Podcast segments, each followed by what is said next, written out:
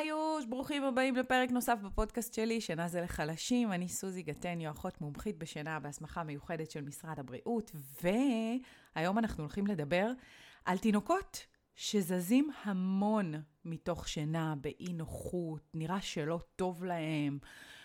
אה, תכף, תכף נצלול לדברים האלה. פתיח ומתחילים.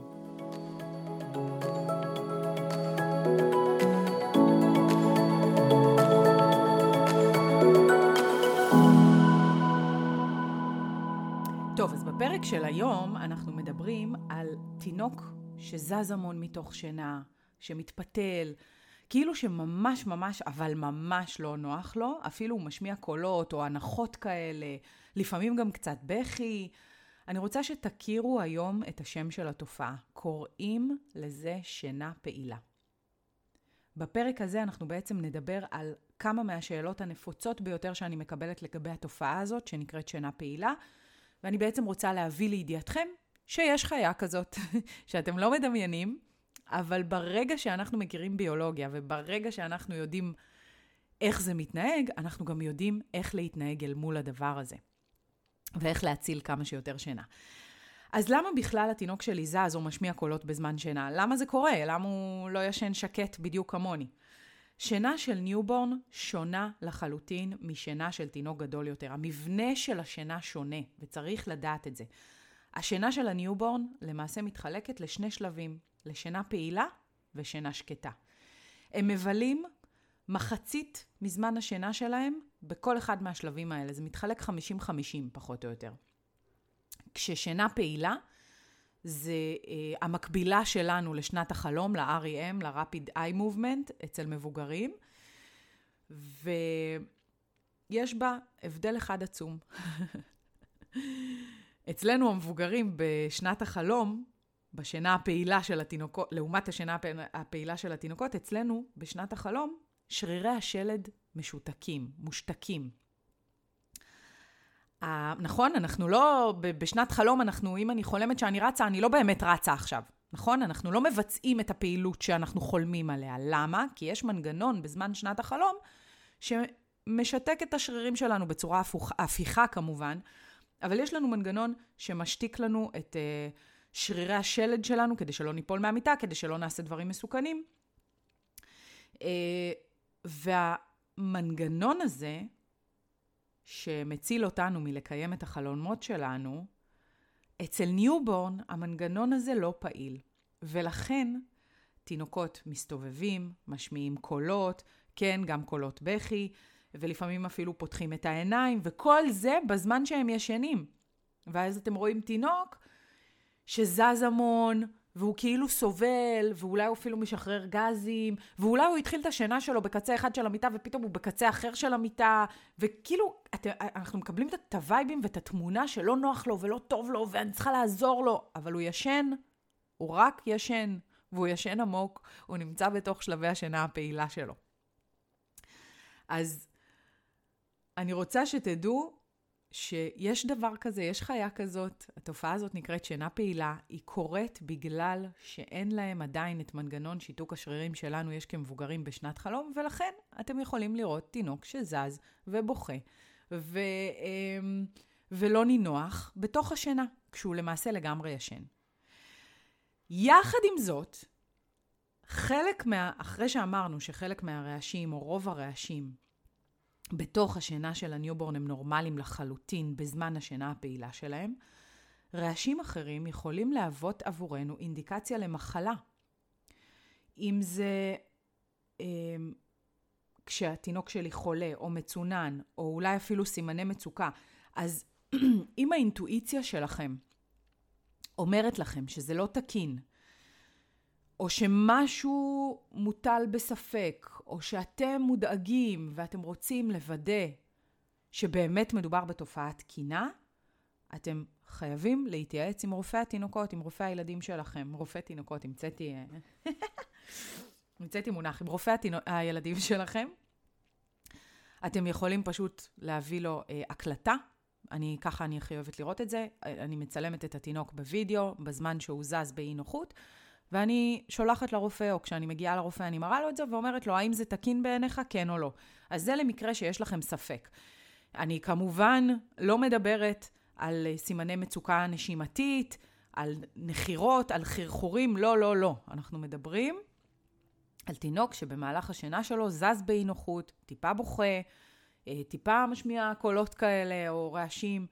אז חשוב לעשות את ההבדל הזה, ואנחנו כאן לא בייעוץ רפואי, אנחנו כאן רק כדי להעלות מודעות ולהכיר לכם את המקרים, אז כל אחד יפעל בכובד ראש ובאחריות מלאה לילדים שלו ועם התחשבות באינטואיציה ההורית שלכם, ואם יש לכם ספק אז אין ספק, אז מתייעצים עם רופא, אבל להוציא רגע את המקרים הרפואיים, שאנחנו מדברים על, אה, על חס וחלילה מצוקה נשימתית כלשהי, אנחנו מדברים על, אה, על סיטואציה תקינה, כן, תינוקות יכולים לזוז בלילה באי נוחות, אה, וככה נראית השינה הפעילה שלהם. אז אם עכשיו אנחנו ישנים, והייתם שומעים את זה בלילה, את האי נוחות הזאת, את התזוזה, נכון שאתם מיד קופצים? נכון? זה כאילו האינסטינקט שלנו, איך שאת, במיוחד אם הוא ישן איתי בחדר, כ newborn, כל פיפס קטן שלו, אני ישר מזנקת, כאילו נשך אותי תנין בתחת, קופצת, אה, עם עגלת החייאה, מה קרה, מה עכשיו, מה, מוצץ, אוכל, מה, עניינים, הנקה.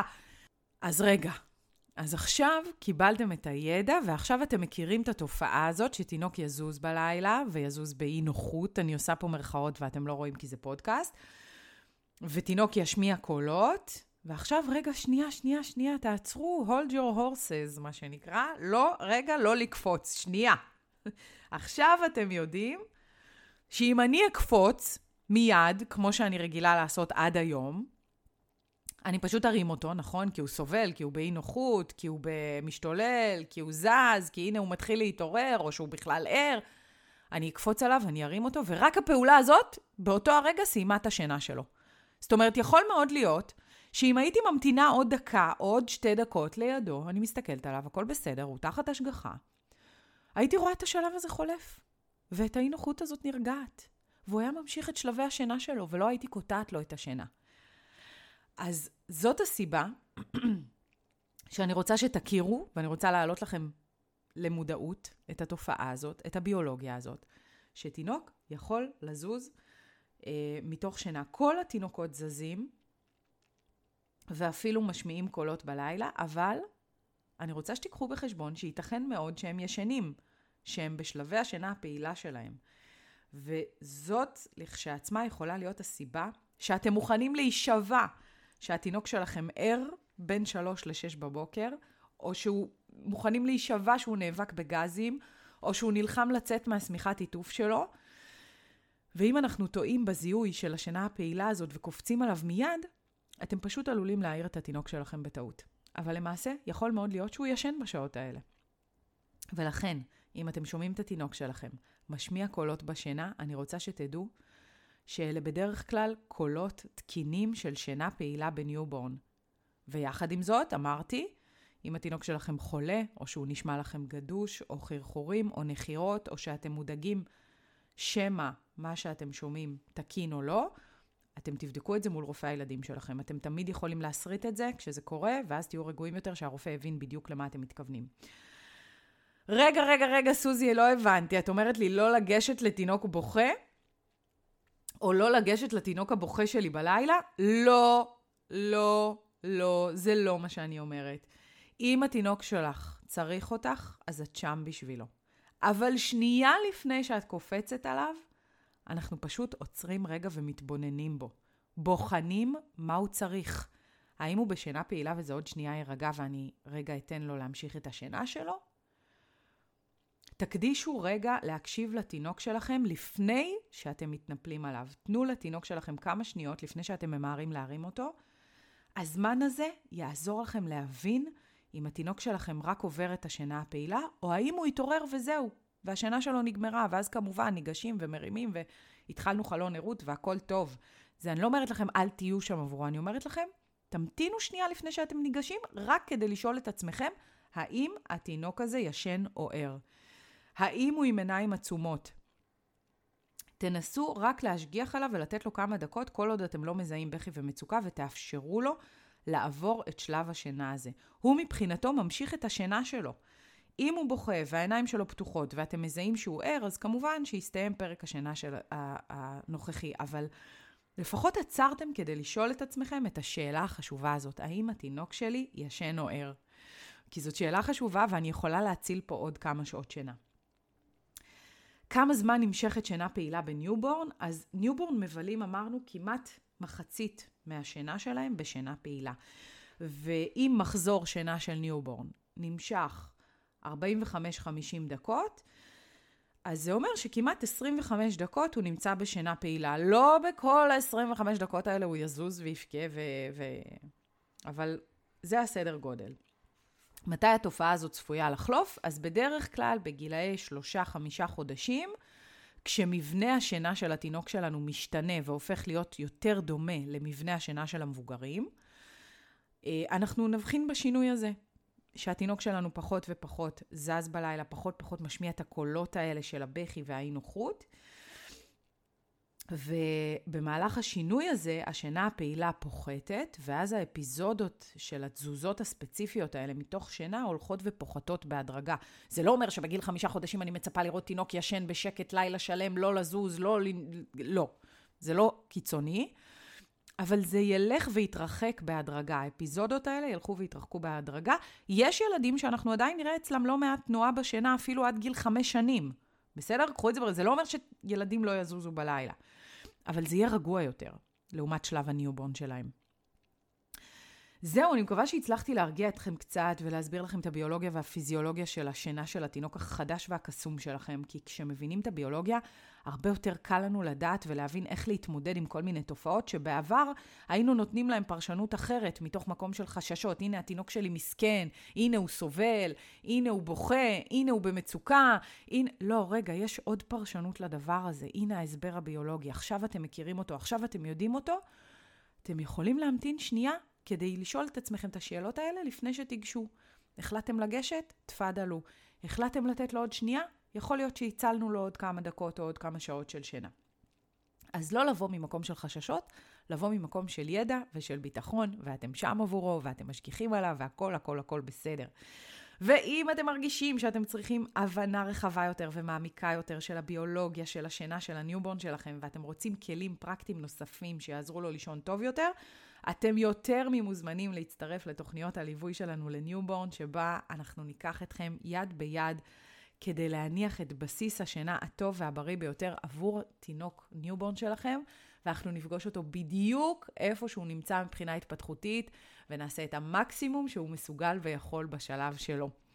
אז עד כאן לגבי תינוקות שזזים בלילה. המון מכם כתבתם לי ש, שזה מבהיל אתכם, שזה מפחיד אתכם, שלמה השינה שלו לא נינוחה ולמה הוא לא רגוע. השינה שלו תקינה ונינוחה וטובה, וזה לא שהוא לא רגוע, הוא פשוט ישן, ופשוט ככה נראית שינה של newborn. אז אה, זהו, שולחת לכם חיבוקים, נשיקות בשלב המאתגר הזה של ה newborn. אני שרופה עליו באופן אישי.